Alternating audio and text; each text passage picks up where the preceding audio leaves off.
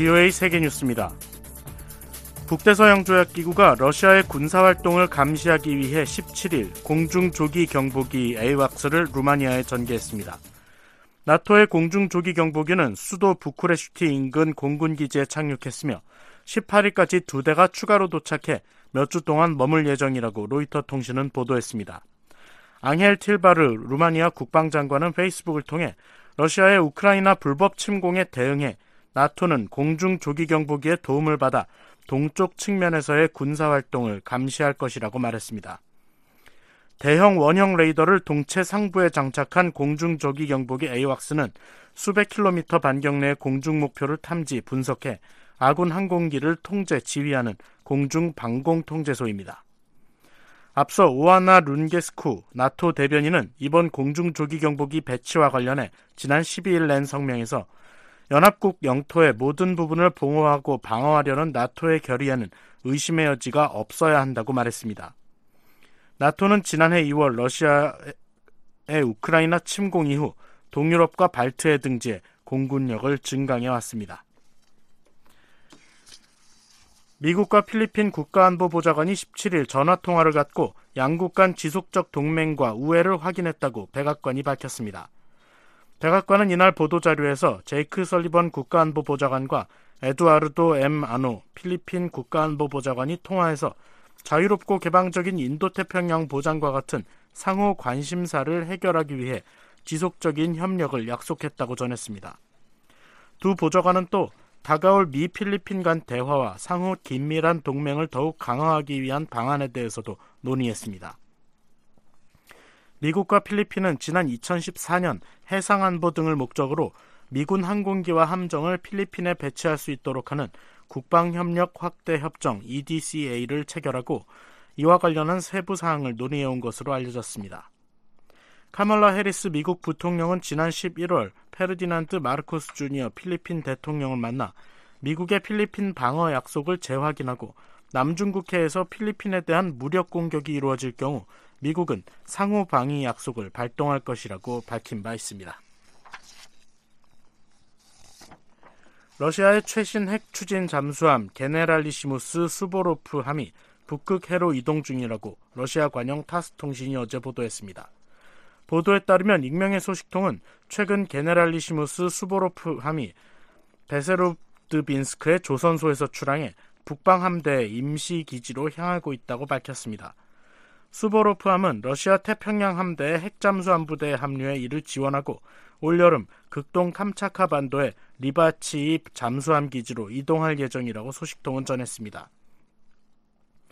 러시아 관영 매체들은 수보로프함이 러시아의 보레이급 소형 및 스텔스 잠수함의 여섯 번째 함정이라며 이전 세대 탄도미사일 잠수함을 대체하고 있다고 밝혔습니다. 특히 한 개 이상의 핵탄두를 장착할 수 있는 불라바 잠수함 발사 탄도미사일 SLBM을 최대 16발 탑재할 수 있다고 설명했습니다. 수보로프함은 2014년 12월에 진수된 뒤 각종 시험 과정을 거쳐 지난해 말 러시아 해군에 공식 배치됐습니다. 태평양 섬나라들의 연합체 태평양 도서포럼 PIF가 일본 정부에 후쿠시마 원자력 발전소에서 나온 오염수 방류를 연기해 줄 것을 촉구했습니다.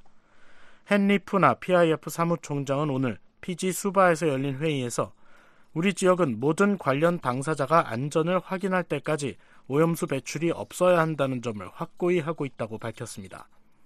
푸나 사무총장은 오염수가 방류될 경우 태평양 섬나라들의 주요 수입원인 어장이 오염될 것이 우려된다고 말했습니다. 푸나 사무총장은 또 태평양 섬의 주민들은 과거 실시된 바 있는 핵실험으로 인한 장기적 영향을 매일 견디고 있다면서 우리는 다른 사람들에 의해 또 다른 중대한 핵 오염 재앙으로 가게 되는 행동을 막아야 한다고 강조했습니다.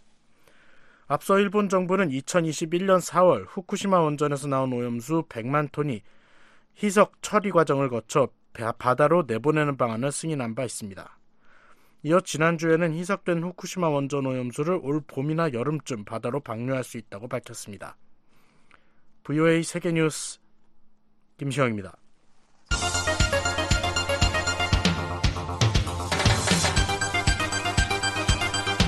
VOA News Today. 여러분 안녕하십니까? 2023년 1월 18일 수요일 VOA 뉴스투데이 3부 시작하겠습니다. 진행의 노시창입니다. 이 시간에 보내드릴 주요 소식입니다.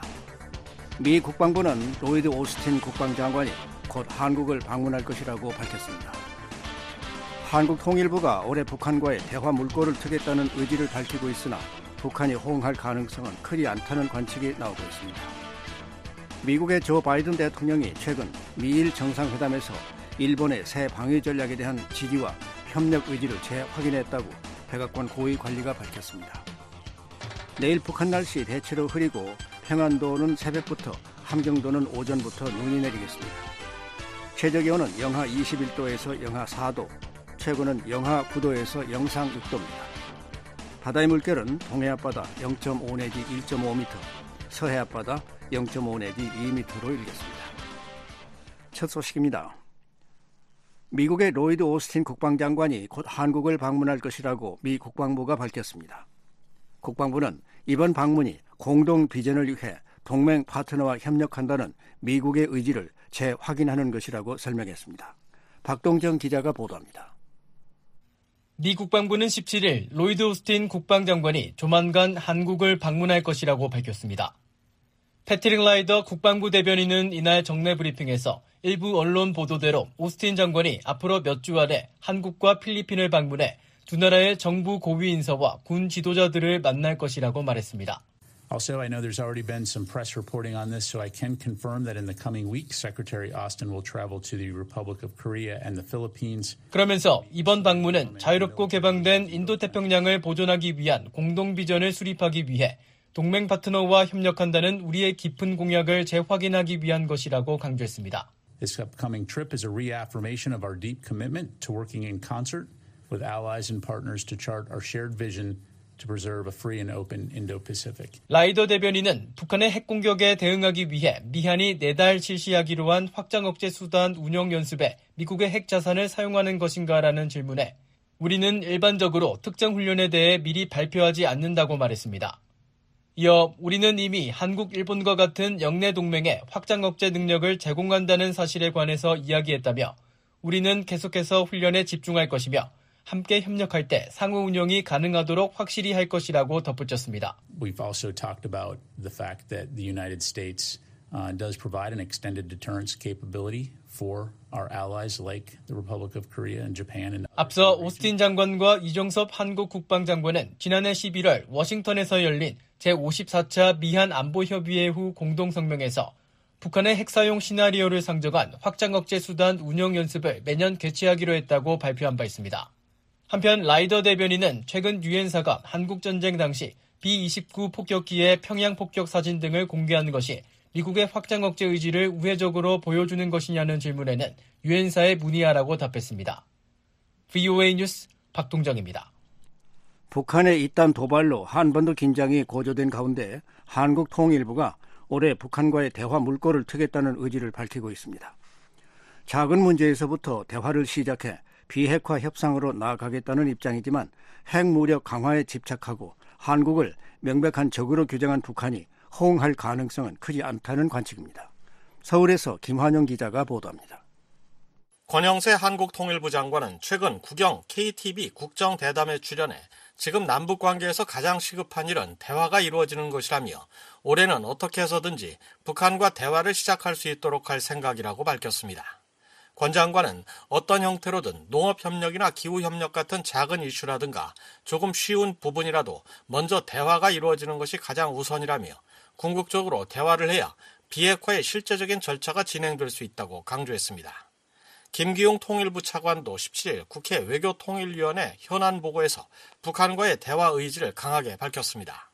올해에는 반드시 남북 간 대화의 문을 열고 이를 통해서 담대한 구상이 본격 이행될 수 있도록 최선을 다하겠다는 말씀을 드리겠습니다. 이 같은 발언은 북한이 지난해 내내 탄도미사일 등 도발을 유례없는 빈도로 감행한 데 이어 연말엔 무인기로 한국 영공을 침범하는 행위까지 저지르면서 한반도 긴장 수위가 한층 높아진 가운데 나온 겁니다. 통일부 당국자는 18일 VOA와의 전화통화에서 장관과 차관의 연이은 발언에 대해 이미 이산가족 문제 등과 관련해 조건 없는 대화 제안을 했지만 북한이 전혀 응하지 않고 있는 상황에서 북한과의 대화 의지를 피력한 것이라고 설명했습니다. 이 당국자는 한반도 긴장 고조는 누구에게도 바람직하지 않다며 안정적인 상황 관리를 우선으로 해 북한 비핵화를 향한 본격적인 대화로 나아가는 게 통일부의 목표라고 밝혔습니다. 그러면서 권 장관이 스위스 세계 경제 포럼 연차 총회, 즉 다버스 포럼 참석을 계기로 국제기구 수장들을 만나 대북 인도적 지원 협력 의지를 밝힌 것도 북한과의 대화 재개를 위한 노력의 연장선상이라고 말했습니다. 권 장관은 17일 스위스 다보스에서 유엔 아동기금 유니세프의 캐서린 러셀 총재와 세계 식량 계획 데이비드 비즐리 사무총장을 잇따라 만나 신종 코로나 바이러스 감염증 백신과 식량 등 대북 인도적 지원 문제를 논의했습니다. 한국 통일부 장관이 다보스 포럼에 참석한 것은 2005년 이후 18년 만입니다. 민간 연구기관인 한국국가전략연구원 문성묵 통일전략센터장은 한국 정부가 조건 없는 대화를 제안했지만 김정은 북한 국무위원장이 최근 노동당 전원회의를 통해 한국을 명백한 적으로 규정하고 핵폭탄을 기하급수적으로 늘리겠다고 공언했기 때문에 현재로선 북한이 대화에 응할 가능성은 희박하다고 진단했습니다.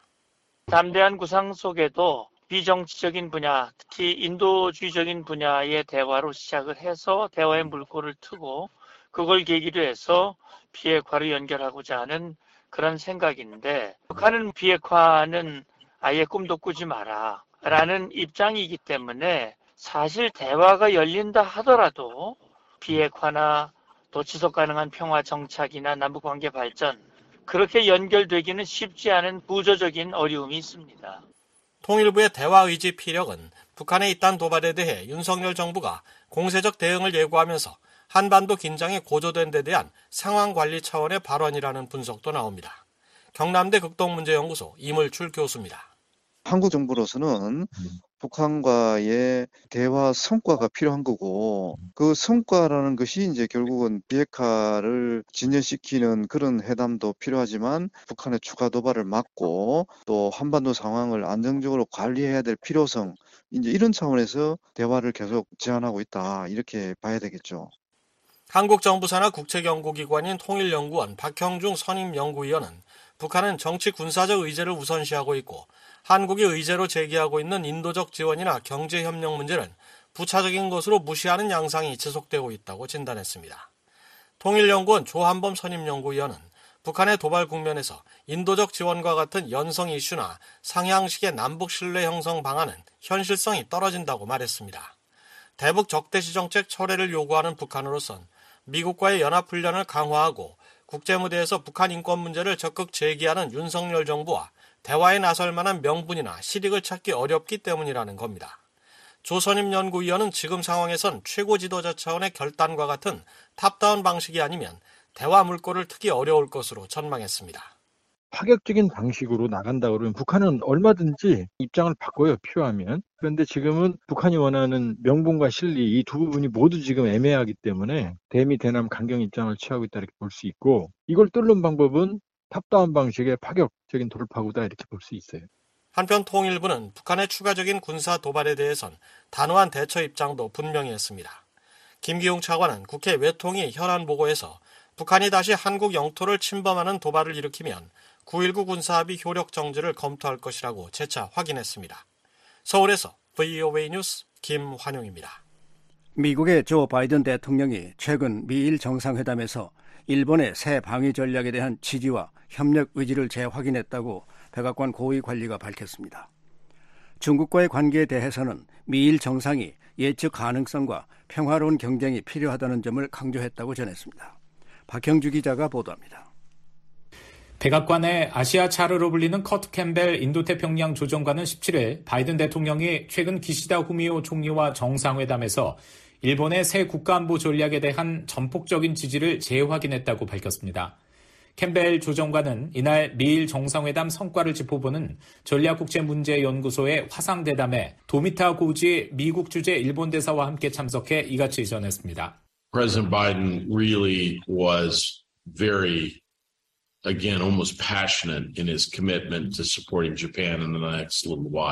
바이든 대통령이 일본을 지지할 것이라는 자신의 약속에 대해 매우 열의를 보였다는 것입니다.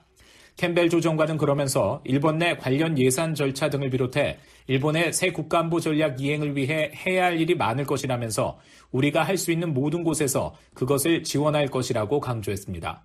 또한 정상회담에 앞서 열린 미일 외교 국방장관 2 플러스 2 회담에서 주일 미군의 지휘 구조와 주둔에 대한 변경이 발표된 것을 언급하며 이 작업이 즉시 시작될 것이며 이중 일부는 매우 어려운 작업이라고 덧붙였습니다. 미국과 일본은 지난주 2 플러스 2 회담에서 일본 오키나와 현에 주둔 중인 미 해병대를 개편해 해병 연안연대를 창설한다는 계획 등을 비롯해 다양한 안보 협력 구상을 발표했습니다. 캠벨 조정관은 이런 계획 등과 관련해 우리는 동맹 관리 작업에 양측 모두 더 많은 인력을 투자해야 할 것이라며 정부 당국에서 관련 업무를 전담하는 인력을 확대할 것이라는 점도 시사했습니다. 업무와 조율 수준이 기본적으로 크게 확대됐다며 이른바 일본 데스크에 한두 사람이 관리할 수 있는 수준이 더는 아니라는 설명입니다. 캠벨 조정관은 두 정상이 이번 회담에서 유대와 신뢰를 보여줬다면서 바이든 대통령이 유럽과 중국, 북한 문제에 대해 질문하면서 기시다 총리의 견해에 관심을 가졌다고 말했습니다. 하지만 북한 문제 등과 관련해 구체적으로 어떤 논의가 오갔는지는 언급하지 않았습니다. 중국 문제에 대해서는 두 정상이 코로나와 경제 등 중국이 직면한 도전을 비롯해 시진핑 3기 정부의 방향, 미일이 직면한 대중국 관련 도전 등 광범위한 논의를 했다고 설명했습니다.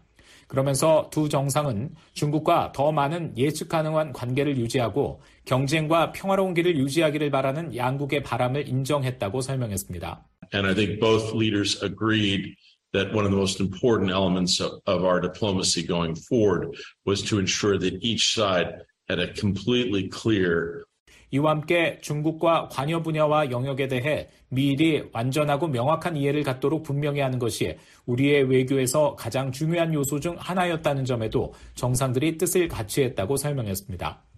이번 정상회담에서는 올해 세계 주요 7개국 G7 의장국으로서 일본의 구상을 설명하는 기회도 있었다고 양측 관리들은 전했습니다. 이와 관련해 도미타 주미 일본 대사는 기시다 총리가 현상 유지를 변경하는 모든 시도에 대한 대응을 포함해 법치주의가 이번 G7 정상회의의 핵심 주제라고 설명했다고 전했습니다. He has a very strong commitment to the cause of creating the world free from the nuclear weapons. 이와 함께 기시다 총리는 핵무기 없는 세상을 만들기 위한 대의에 매우 강한 의지를 가지고 있다고 말했습니다. 도미타 대사는 그러나 동시에 총리의 이상은 현실주의에 기반을 두고 있다면서 G7 회의에서 실질적인 논의를 고대하고 있다고 덧붙였습니다. 캠벨 조정관은 우크라이나 사태에 대해선 과거처럼 한쪽이 부탁하는 관계가 지금 달라지고 있다면서 일본의 주도적인 역할을 높이 평가했습니다. 캠벨 조정관은 기시다 총리가 우크라이나 문제에 깊이 관여하고 자체적인 계획을 가지고 유럽 지역 국가들과 관여하고 있다면서 일본이 적절한 시기에 다양한 방식으로 우크라이나를 지원하기 위한 구체적인 계획을 발표할 것으로 기대한다고 말했습니다. 기시다 일본 총리는 지난 9일에서 14일 일정으로 프랑스와 이탈리아, 영국, 캐나다, 미국 등 5개국을 순방하며 13일 워싱턴에서 바이든 대통령과 정상회담을 했습니다. VOA 뉴스 박형주입니다. 미국 공화당 중진 상원의원이 한국과 일본에 대한 중국의 보복성 비자 발급 중단 조치를 강력히 비난했습니다. 중국 공산당이 주변 국가들에게 독재주의적 정책을 강요하고 있다는 지적입니다. 이재훈 기자가 보도합니다. 공화당의 제임스 리시 상원의원은 중국이 최근 한국과 일본의 신종 코로나 바이러스 방역 강화 조치에 대응해 비자 발급을 중단한 것과 관련해 한일에 대한 중국의 처벌은 완전히 위선적이라고 비판했습니다. 상원 외교위원회 공화당 간사인 리시 의원은 14일 VOA에 중국 공산당은 자국민 그리고 미국을 비롯한 외국 외교관과 다른 여행자들에게 수년간 극심하고 권리를 침해하며 차별적이고 비과학적인 코로나 규제를 가했다면서 이같이 말했습니다. 그러면서 한국과 일본에 대한 중국의 이번 조치는 중국 공산당이 주변 나라들의 자국의 독재주의적인 정책을 받아들이도록 강요하려는 의지를 다시 한번 보여준다고 지적했습니다. 앞서 중국은 각국의 중국발 이국자 방역 강화 조치에 대한 첫 보복 조치로 한국과 일본 국민에 대한 중국행 비자 발급을 중단했습니다. 이어 11일에는 중국을 경우에 제3국으로 가는 외국인에게 경유도시에서 3일 또는 6일간 체류할 수 있도록 하는 프로그램을 한일 국민에게는 적용하지 않을 것이라고 밝혔습니다. 이와 관련해 중국 이민관리국은 최근 소수의 국가에서 중국 국민에 대한 차별적 입국 제한 조치를 시행함에 따라 이러한 조치를 도입했다고 밝힌 바 있습니다. 한국 정부는 중국의 보복 조치에 대해 유감을 표명하고 중국과 소통하겠다고 밝혔습니다. 일본 외무성은 중국의 일본인 비자 발급 절차 중단에 대해 항의하면서 철회를 요구했다고 일본 언론이 보도했습니다. 미 국무부 대변인은 11일 VO에 관련 논평 요청에 세계 각국이 자국민을 보호하기 위해 공중보건과 과학을 바탕으로 신중한 보건 조치를 취하고 있다고 해서 보복할 이유가 없다고 지적했습니다. 이어 중국이 투명성을 유지하고 더 많은 자료를 공개해야 한다는 세계보건기구의 촉구에 우리도 동참한다며 이는 국제사회가 잠재적 주요 변이 바이러스를 식별하는 데 필수적이라고 말했습니다. VOA 뉴스 이존입니다. 미 국방부의 콜린 칼 정책 차관은 16일 북한과 러시아의 무기 거래는 러시아의 현 상황을 잘 보여준다고 말했습니다.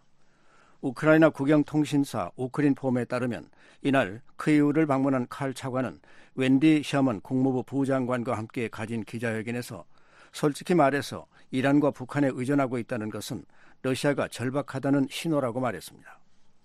이어 항공 측면에서 이란과 러시아 관계가 더욱 긴밀해질 것으로 예상된다며 이는 러시아가 부족한 무기를 얻기 위해 다른 국가들의 지원에 점점 더 의존할 것이기 때문이라고 덧붙였습니다.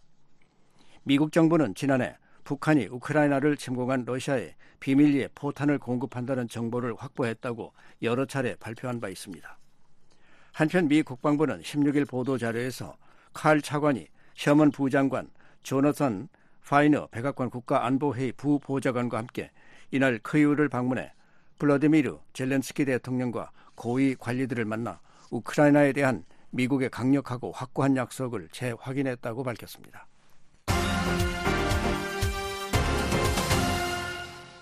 마이크 폼페오 전 미 국무장관은 2018년 비밀 방북 때 김정은 국무위원장이 자신에 대한 암살에 관한 농담을 했다는 일화를 공개했습니다.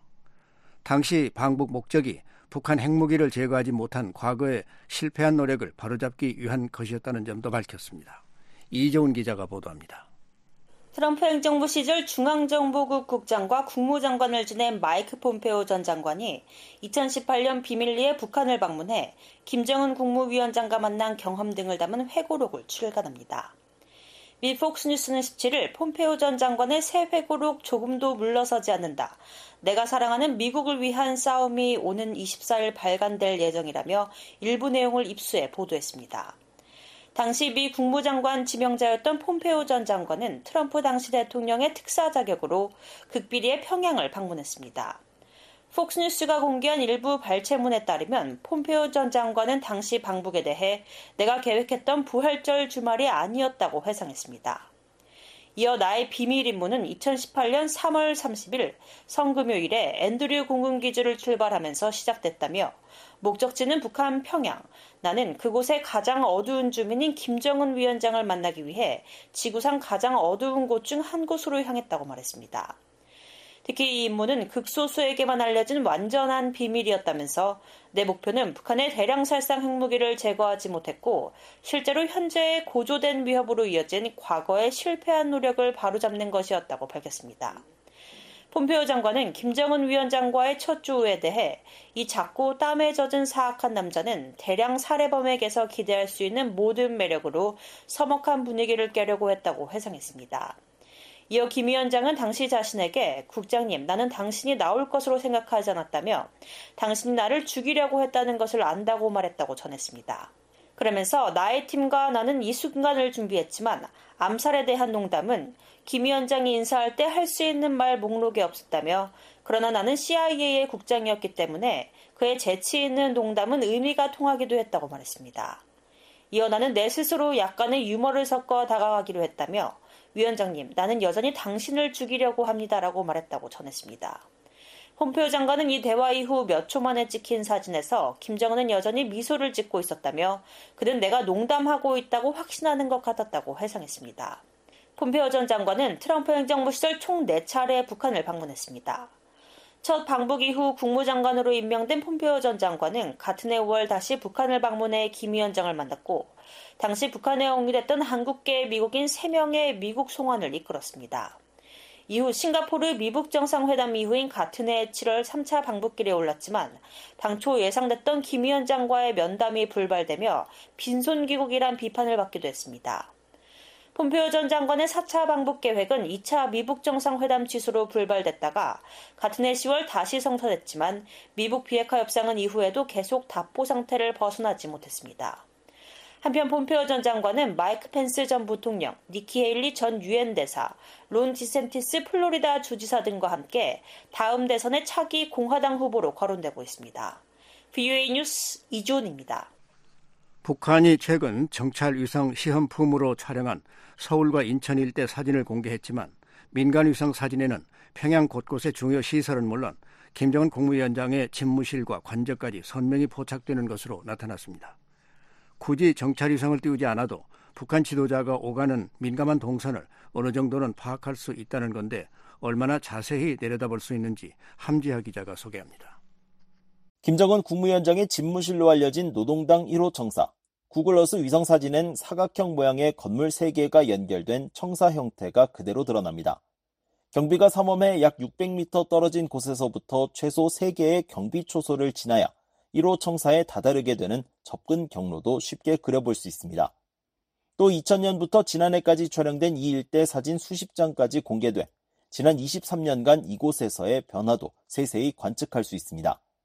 사진의 선명도는 부진의 가로등까지 식별할 수 있을 정도입니다. 북한은 지난해 말 정찰 위성 시험품에서 촬영했다며 한국 대통령 집무실 주변을 비롯해 서울 도심과 인천항의 사진을 공개했지만 정작 북한 지도자의 집무실은 굳이 정찰 위성을 따로 띄우지 않아도 이처럼 상업용 위성을 통해 상세히 내려다볼 수 있습니다. 북한과의 무력 충돌 시 성능이 훨씬 우수한 정찰 자산을 지닌 미국과 한국은 그동안 정밀하게 확인되고 분석된 북한 지도부의 동선을 즉시 겨냥할 수 있다는 뜻입니다. 국내에서는 접근이 엄격히 통제되지만 공중에서는 누구나 손쉽게 관찰할 수 있는 노동당 1호 청사는 지난 5년간 크고 작은 공사를 거치며 현재의 모습을 갖췄습니다.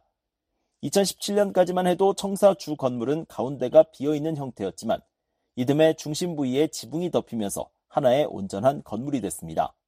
주 건물과 서쪽에 붙어 있는 건물도 기존엔 양옆 통로만이 연결돼 있었지만 지금은 통로 부분에 지붕이 씌워진 모습입니다.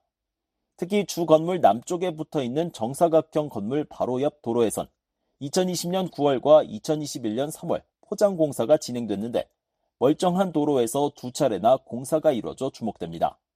노동당 청사의 남쪽 건물 바로 앞에는 터널 입구가 보입니다. 외형만으론 어떤 용도인지 파악할 수 없지만 긴급 상황을 대비한 것으로 추정됩니다. 터널 입구 바로 윗부분엔 정원이 조성돼 있는데 정원을 따라 남쪽으로 약 100m 떨어진 곳에는 김정은 위원장의 거주지로 알려진 15호 관저까지 선명히 포착됩니다. 김 위원장의 실제 거주 여부는 알 수 없지만 높게 둘러쳐진 담을 볼 때 평범한 주택이 아니라는 사실은 분명해 보입니다. 관저의 북쪽 끝부분은 직사각형 모양의 건물로 연결되고 이 건물은 바로 앞 정원의 아랫부분과 맞닿아 있습니다. 정원 아래 또 다른 지하시설이 있다는 의미로 이 건물이 관저와 지하시설의 연결 통로 역할을 하는 것으로 추정됩니다. 관저의 남서쪽 지대에는 두께가 1.8m에 이르는 외벽 두 개가 가운데 빈 곳을 두고 서 있습니다. 외벽 속에 문이 감춰져 있다면 이곳은 관저 입구일 가능성이 있습니다. 입구에서 바깥쪽으로 약 50m 떨어진 곳엔 또 다른 터널 입구가 뚫려 있습니다. 차량이 왕복 통행하기에 충분한 폭 6m가량의 터널입니다. 현재 평양에선 대형 주택과 그 옆으로 난 터널 입구를 쉽게 찾아볼 수 있습니다. 모두 김정은 위원장이나 다른 고위 관리의 관저로 추정되는 곳들입니다. 이처럼 상업용 위성 사진의 화질이 최근 몇 년간 크게 개선되고 일반인들의 활용도가 높아지면서 북한의 주요 시설은 더 이상 접근 금지 구역으로 보호되지 못하게 됐습니다. 마찬가지로 서울 용산의 한국 대통령 집무실이나 미국 워싱턴의 백악관도 위성 사진을 통해 어렵지 않게 관측할 수 있습니다. 따라서 북한이 정찰 위성을 개발한다면 민간 인공위성 기술을 훨씬 능가해야 비용 효과 면에서 실용성을 갖게 될 것이라고 전문가들은 지적합니다. 위성사진 분석가인 니칸센 미 스탠포드대 안보협력센터 개관 연구원은 17일 BOA와의 전화 통화에서 북한이 개발 중인 정찰 위성은 미국의 민간 위성 기술 수준을 뛰어넘기도 쉽지 않다고 진단했습니다.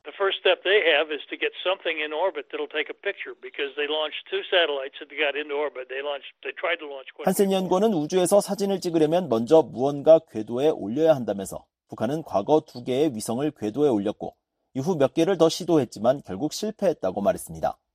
이어 이미 궤도에 오른 두 개의 위성도 결국 실패한 것으로 안다며 정찰 위성 개발이 북한의 길고 어려운 여정이 될 것이라고 내다봤습니다. 한센 연구원은 위성을 궤도에 올린다 해도 장착된 카메라를 이용해 사진을 찍는 건 별개의 문제라며 다른 우주 강국들도 여러 차례 실패를 거쳐 확보한 기술이라고 지적했습니다. BOE 뉴스 함지합니다.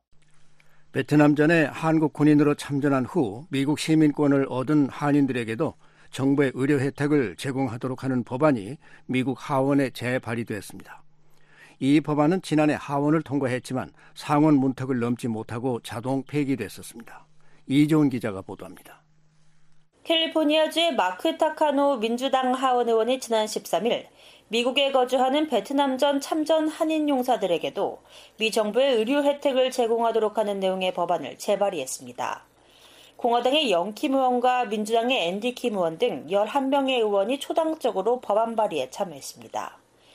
베트남전에 참전했던 미국 내 한인들에게 보훈부가 제공하는 병원 가정 의료 서비스를 확대하는 내용이 법안의 골자입니다. 미군 참전 용사들이 받는 보훈부의 의료 혜택을 미국의 동맹국 병력으로 베트남전에 파견됐던 미국 내 한인들에게도 제공하겠다는 취지입니다.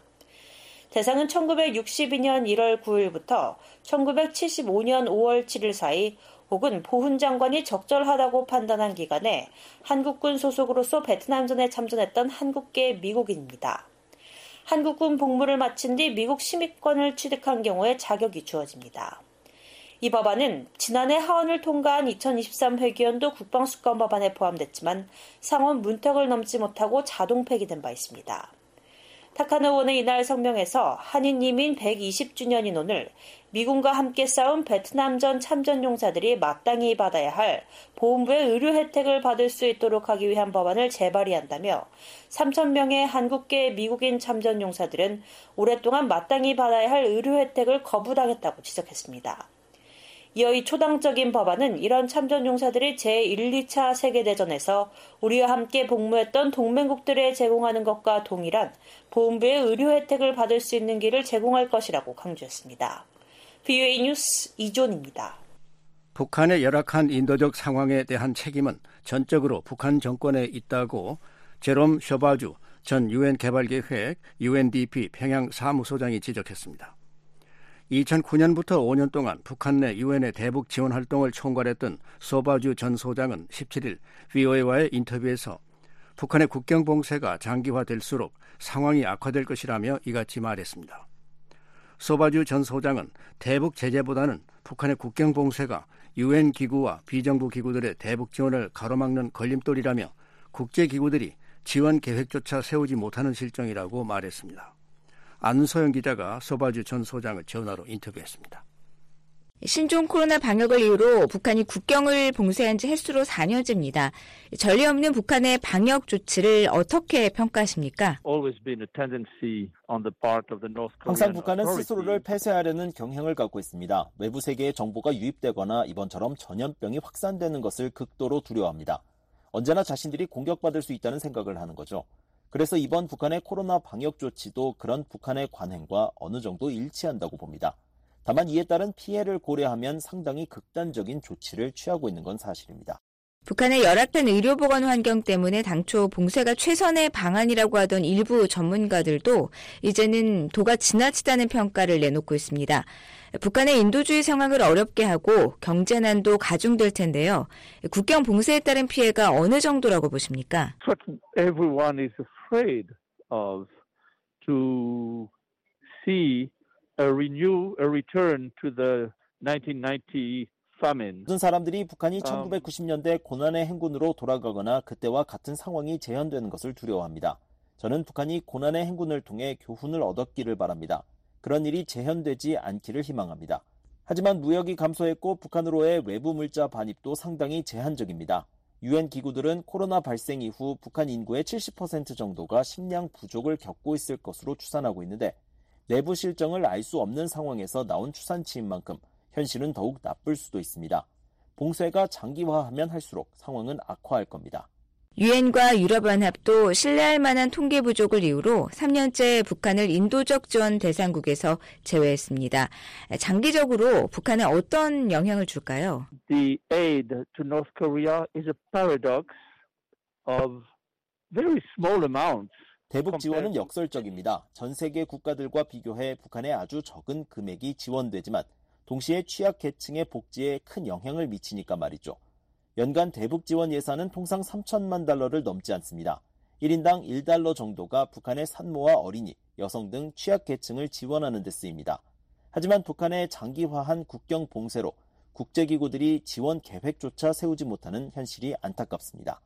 유엔 안보리는 신종 코로나 기간 동안 대북 인도적 전 목적의 제재 면제 신청을 신속하게 승인했습니다. 하지만 북한이 지원 물자를 받아들이기를 꺼리면서 면제 기간 내 지원이 이루어지지 못하고 기간 연장 신청을 여러 차례 해야 하는 일이 발생하고 있는데 이런 현상을 어떻게 보시나요? Sanctions are making the work 대북 제재를 가해야 한다는 데 동의합니다. 또 제재가 인도주의 단체 활동을 어느 정도 복잡하게 한다는 데에도 동의합니다. 북한의 지원 물자를 전달하기까지 과정은 매우 어렵고 복잡합니다. 그런데 이런 과정을 모두 거쳤는데도 제재 면제 기간이 만료돼 다시 유엔 안보리 대북 제재 위에 기간 연장 신청을 해야 하는 일이 발생한다면 지원 단체와 기구들은 힘이 빠질 수밖에 없습니다. 그래서 지원 대상국을 변경하는 유엔 기구와 NGO들도 생기고 있습니다. 어떤 우려를 갖고 계신가요? It's uh, absolutely uh, normal for the aid program to uh, move to other uh, other countries where much 원조가 필요한 다른 국가로 옮겨지는 것은 지극히 정상적인 일입니다. 기후 변화를 심하게 겪는 국가나 전쟁이 일어난 우크라이나로 지원 대상을 변경할 수는 있습니다. 피할 수 없는 일입니다. 다만 북한 국경이 열리면 이런 관련 단체들이 진행 중이던 사업을 신속하게 대북 지원 쪽으로 전환할 수 있을지는 모르겠습니다. 또한 프로그램 재건에는 생각보다 오랜 시간이 걸린다는 점도 안타깝습니다. 북한의 콜드체인은 더욱 낙후했을 것이고 운송체계, 시설 유통망 등을 재건하는 데도 많은 자금이 필요할 겁니다. 지난 5월 북한이 처음 코로나 발병을 인정했습니다. 하지만 북한 당국이 공개하는 확진자 수나 사망률이 과학적으로 근거가 부족하다는 분석입니다. 북한의 코로나 피해가 어느 정도였다고 보십니까? Well, it's not clear how much vaccination has happened, but I think it's still very low. The vaccination rate is still low. 문제는 백신 접종률인데요. 정확한 수치를 알 수는 없지만 여전히 굉장히 낮을 겁니다. 백신 접종률 등 코로나와 관련해 투명한 정보를 공개하지 않아온 중국에 지금 무슨 일이 일어나고 있는지 보세요. 공식적으로 코로나 백신을 도입하지 않는 국가인 북한의 상황은 상당히 나쁠 수밖에 없을 겁니다. 백신과 관련해서는 북한 당국이 어떤 조언을 하고 싶으신가요? North Korea should work with the World Health Organization uh, to be sure that things are done. 세계보건기구 WHO와 협력해야 한다고 말하고 싶습니다. WHO와 북한은 오랜 관계를 맺어왔고 북한은 이제 그 수십 년간 형성한 신뢰 관계에 의존해야 할 때입니다. 주민들의 코로나 백신 접종을 보장하고 오랜 봉쇄 정책에서 서서히 벗어나길 바랍니다. 모두가 북한 지원에 나설 용의를 보이고 있습니다. 어떤 여건이 돼야 북한이 국경을 열까요? 중국에 달렸다고 생각했었습니다. 중국의 국경 재개가 북한이 빗장을 열지 말지를 결정하는 지표였는데요. 중국이 방역 통제를 해제하고 신종 코로나 확진자와 사망자가 늘어나면서 북한의 국경 봉쇄 조치는 한동안 더 이어질 것이 확실해 보입니다. 지난해 북한이 쏜 미사일 비용이 50일 가까운 북한 주민의 식량 부족분을 메울 수 있는 수준이라는 통계가 나왔는데요. 이 때문에 전반적인 대북 지원을 재고해야 하는 것 아니냐는 지적도 나옵니다. Well, the responsibility for the humanitarian situation in North Korea has always been the responsibility of the North Korean government. 북한의 인도주의적 상황에 대한 책임은 언제나 북한 정권에 있었습니다. 이런 점들이 인도주의 단체들의 업무를 더욱 어렵게 한다는 것도 사실입니다. 북한은 핵 프로그램 개발을 시작한 이후 끊임없이 멈추지 않고 계속하고 있습니다. 미사일을 선보이며 다른 나라에 무기를 판매할 가능성도 높습니다. 북한의 우선순위는 잘못됐습니다. 군사력 증강과 무기 개발에 초점을 맞추는 대신 주민의 안녕을 최우선시해야 합니다. 북한에서 유엔의 대북 지원 활동을 총괄했던 제롬 소바주 전 유엔 개발기획 평양 사무소장으로부터 횟수로 4년이 된 북한의 국경 봉쇄 조치에 대한 우려 사항들을 들어봤습니다. 인터뷰에 안소영 기자였습니다.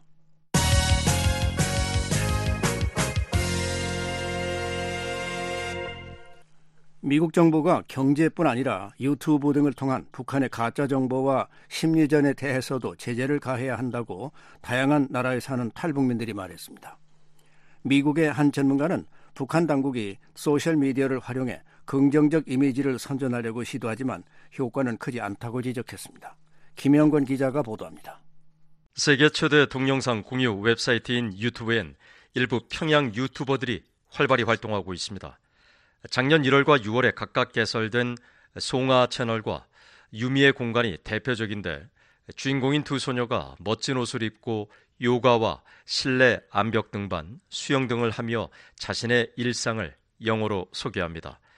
개인의 삶을 보여주는 것 같지만 체제 선전도 빠지지 않습니다.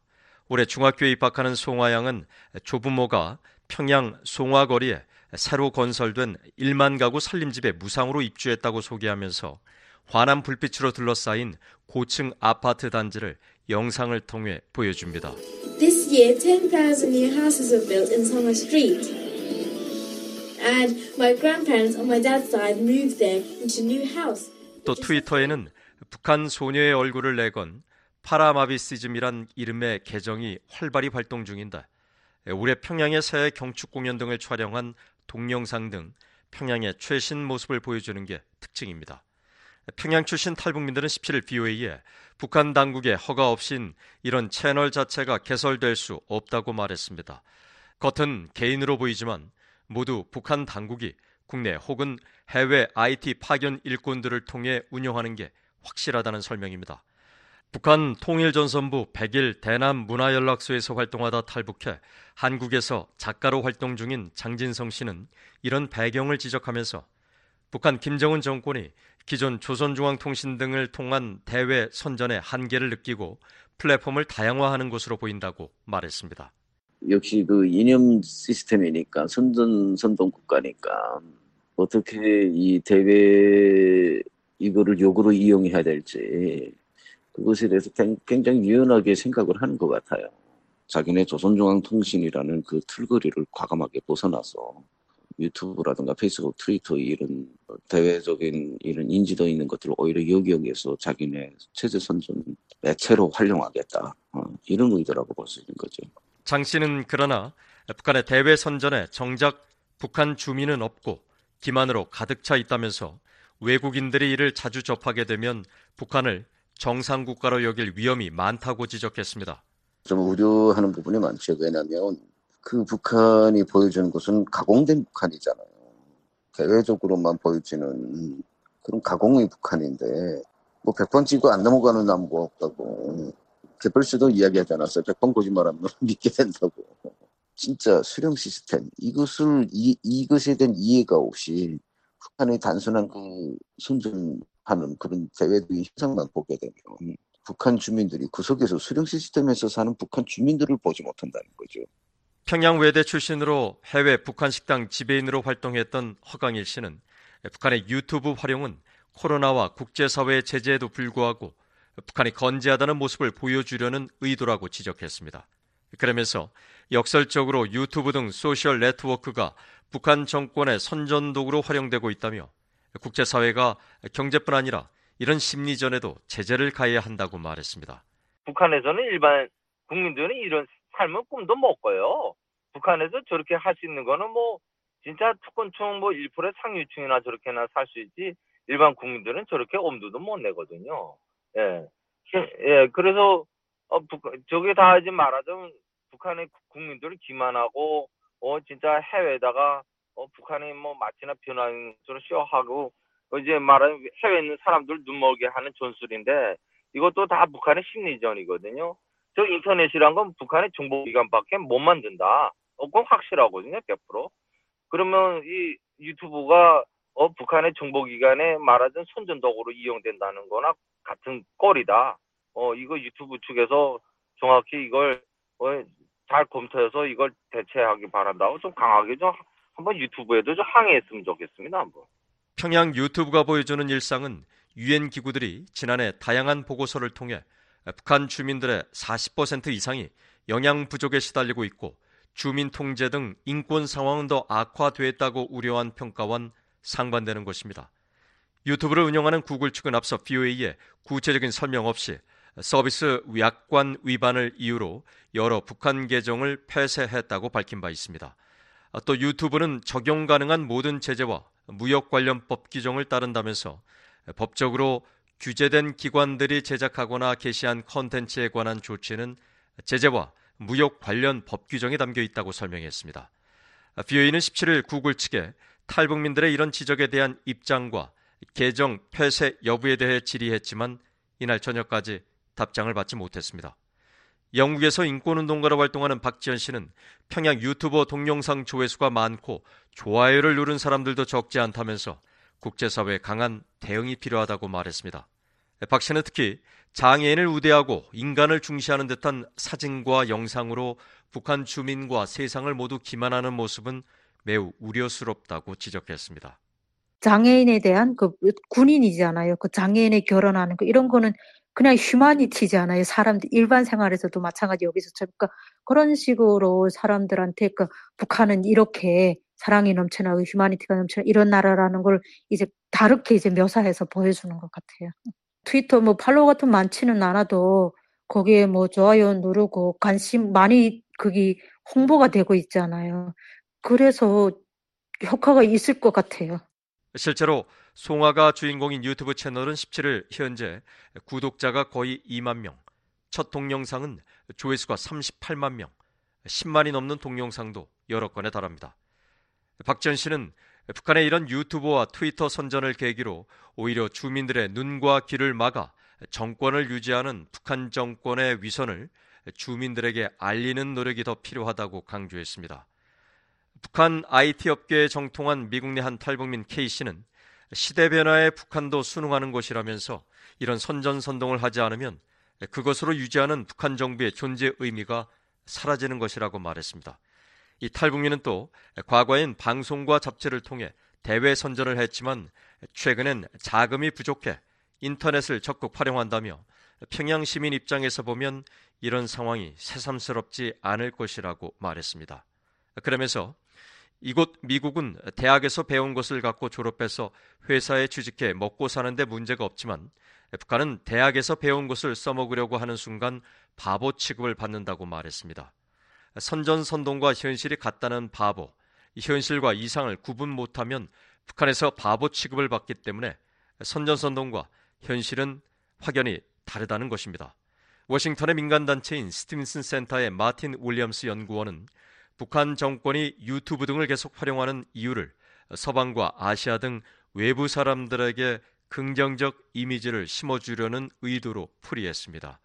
The reason they're doing this is that they're they're trying to put a positive image of the country um, in front of uh, mentioned. 윌리엄스 연구원은 그러나 북한의 이런 노력이 성공한 것으로 보이지 않는다며 스타일이 경직돼 있다고 말했습니다.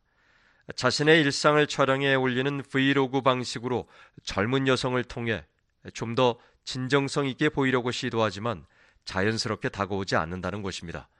윌리엄스 연구원은 또 일부를 제외하면 조회수도 그다지 높지 않다며 대외적으로는 큰 영향을 미칠 것으로 보지 않는다고 말했습니다. 한편 장진성 작가는 북한 정부가 보여주려는 평양의 화려한 모습도 결국 주민들이 고난의 행군 이후 스스로 생존하며 북한을 시장화로 만든 덕분이기도 하다고 말했습니다. 그러면서 그런 독재 속에서 안간힘을 다해 살아가는 북한 주민들, 그리고 주민들을 우민화하고 감성으로 지배하는 잔혹한 시스템을 바로 직시해야 한다고 강조했습니다. 비뉴스 김영권입니다.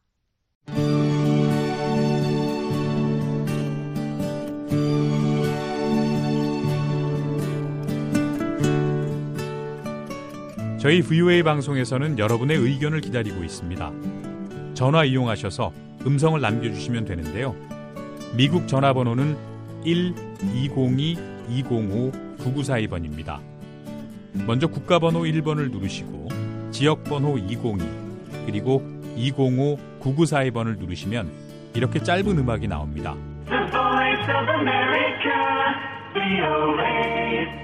이 소리가 나오면 77번을 누르세요. VOA 방송입니다. 저희 방송에 의견이 있으신 분들은 메시지를 남겨주십시오. 감사합니다. 안내 멘트를 들으신 후에 말씀과 연락처를 남기시면 됩니다. 미국 전화번호 1-202-205-9942번. 여러분의 많은 이용 바랍니다.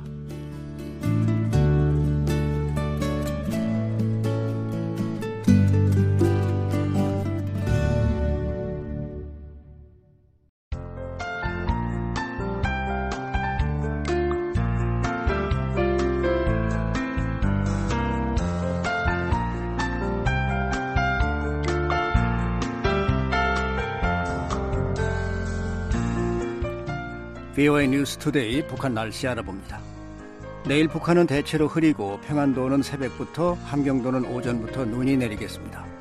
최저 기온은 영하 21도에서 영하 4도, 최고는 영하 9도에서 영상 6도.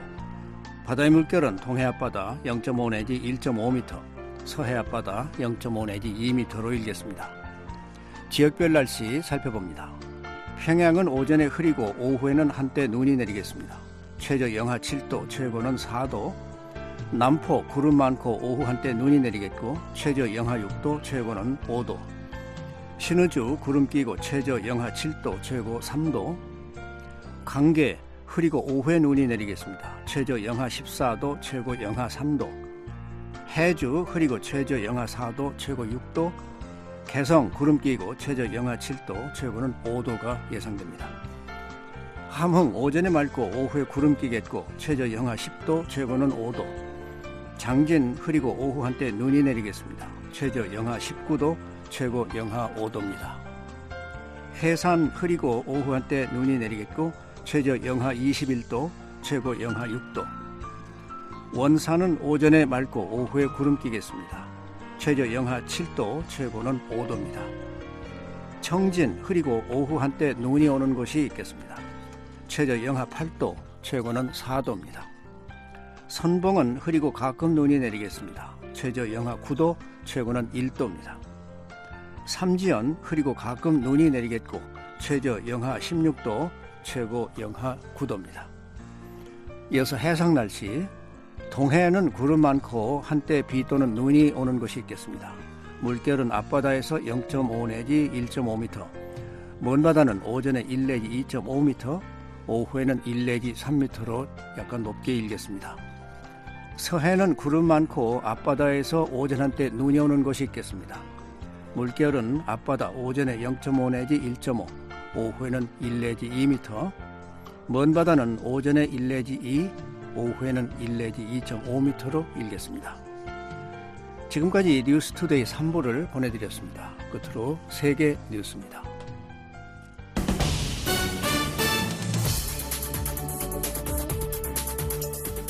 VOA 세계뉴스입니다. 미국과 필리핀 국가안보 보좌관이 17일 전화통화를 갖고 양국 간의 지속적인 동맹과 우애를 확인했다고 백악관이 밝혔습니다. 백악관은 이날 보도자료에서 제이크 설리번 국가안보보좌관과 에두아르도 엠 아노 필리핀 국가안보보좌관이 통화해서 자유롭고 개방적인 인도태평양의 보장과 같은 상호 관심사를 해결하기 위해 지속적 협력을 약속했다고 전했습니다. 두 보좌관은 또 다가올 미 필리핀 간 대화와 상호 긴밀한 동맹을 더욱 강화하기 위한 방안에 대해서도 논의했습니다. 미국과 필리핀은 지난 2014년 해상 안보 등을 목적으로 미군 항공기와 함정을 필리핀에 배치할 수 있도록 하는 국방협력 확대 협정을 체결하고 이와 관련한 세부 사항을 논의해온 것으로 알려졌습니다. 카멀라 해리스 미국 부통령은 지난 11월 페르디난드 마르코스 주니어 필리핀 대통령과 만나 미국의 필리핀 방어 약속을 재확인하고 남중국해에서 필리핀에 대한 무력 공격 시 미국은 상호 방위 약속을 발동할 것이라고 말했습니다. 북대서양 조약기구 나토가 러시아의 군사 활동을 감시하기 위해 17일 공중 조기 경보기 에이왁스를 루마니아에 전개했습니다. 나토의 공중 조기 경보기는 수도 부쿠레슈티 인근 공군 기지에 착륙했으며 18일까지 두 대가 추가로 도착해 몇 주간 머물 예정이라고 로이터 통신은 보도했습니다. 앙헬 틸바르 루마니아 국방장관은 페이스북을 통해 러시아의 우크라이나 불법 침공에 대응해 나토는 공중 조기 경보기에 도움을 받아 동쪽 측면에서의 군사 활동을 감시할 것이라고 말했습니다. 대형 원형 레이더를 동체 상부에 장착한 공중 조기 경보기는 수백 킬로미터 반경 내 공중 목표를 탐지 및 분석해 아군 항공기를 통제 지휘하는 공중 방공 통제소입니다. 앞서 오하나 룬게스쿠 나토 대변인은 이번 공중 조기 경보기 배치와 관련해 지난 12일 성명에서 연합국 영토의 모든 부분을 보호하고 방어하려는 나토의 결의에는 의심의 여지가 없어야 한다고 말했습니다. 나토는 지난해 2월 러시아의 우크라이나 침공 이후 동유럽과 발트해 등지에 공군력을 증강해 왔습니다. 러시아의 최신 핵 추진 잠수함 게네랄리시무스 수보로프 함이 북극해로 이동 중이라고 러시아 관영 타스 통신이 보도했습니다. 보도에 따르면 익명의 소식통은 최근 게네랄리시무스 수보로프 함이 세베로드빈스크 조선소에서 출항해 북방 함대 임시기지로 향하고 있다고 밝혔습니다. 수보로프 함은 러시아 태평양 함대의 핵잠수함 부대에 합류해 이를 지원하고 올여름 극동 캄차카 반도의 리바치 잠수함 기지로 이동할 예정이라고 소식통은 전했습니다. 러시아 관영 매체들은 수보로프함이 러시아의 보레이급 소형 및 스텔스 잠수함의 여섯 번째 함정이라면서 이번 세대의 탄도미사일 잠수함을 대체해가고 있다고 밝혔습니다. 특히 한 개 이상의 핵탄두를 장착할 수 있는 불라바 잠수함 발사 탄도미사일 SLBM을 최대 16발까지 탑재할 수 있다고 설명했습니다. 수보로프함은 2014년 12월에 진수된 뒤 각종 시, 성능 시험 과정을 거친 뒤 지난해 말 러시아 해군에 공식 배치됐습니다. 태평양 섬나라들의 연합체 태평양 도서 포럼 PIF가 일본 정부에 후쿠시마 원전에서 나온 오염수 방류를 연기할 것을 촉구했습니다. 헨리 푸나 PIF 사무총장은 오늘 피지 수바에서 열린 회의에서 우리 지역은 모든 관련 당사자가 안전을 확인할 때까지 후쿠시마 오염수 배출이 없어야 한다는 점을 확고히 하고 있다고 밝혔습니다. 푸나 사무총장은 오염수가 방류될 경우 태평양 섬나라들의 주요 수입원인 어장이 오염될 것이 우려된다고 말했습니다.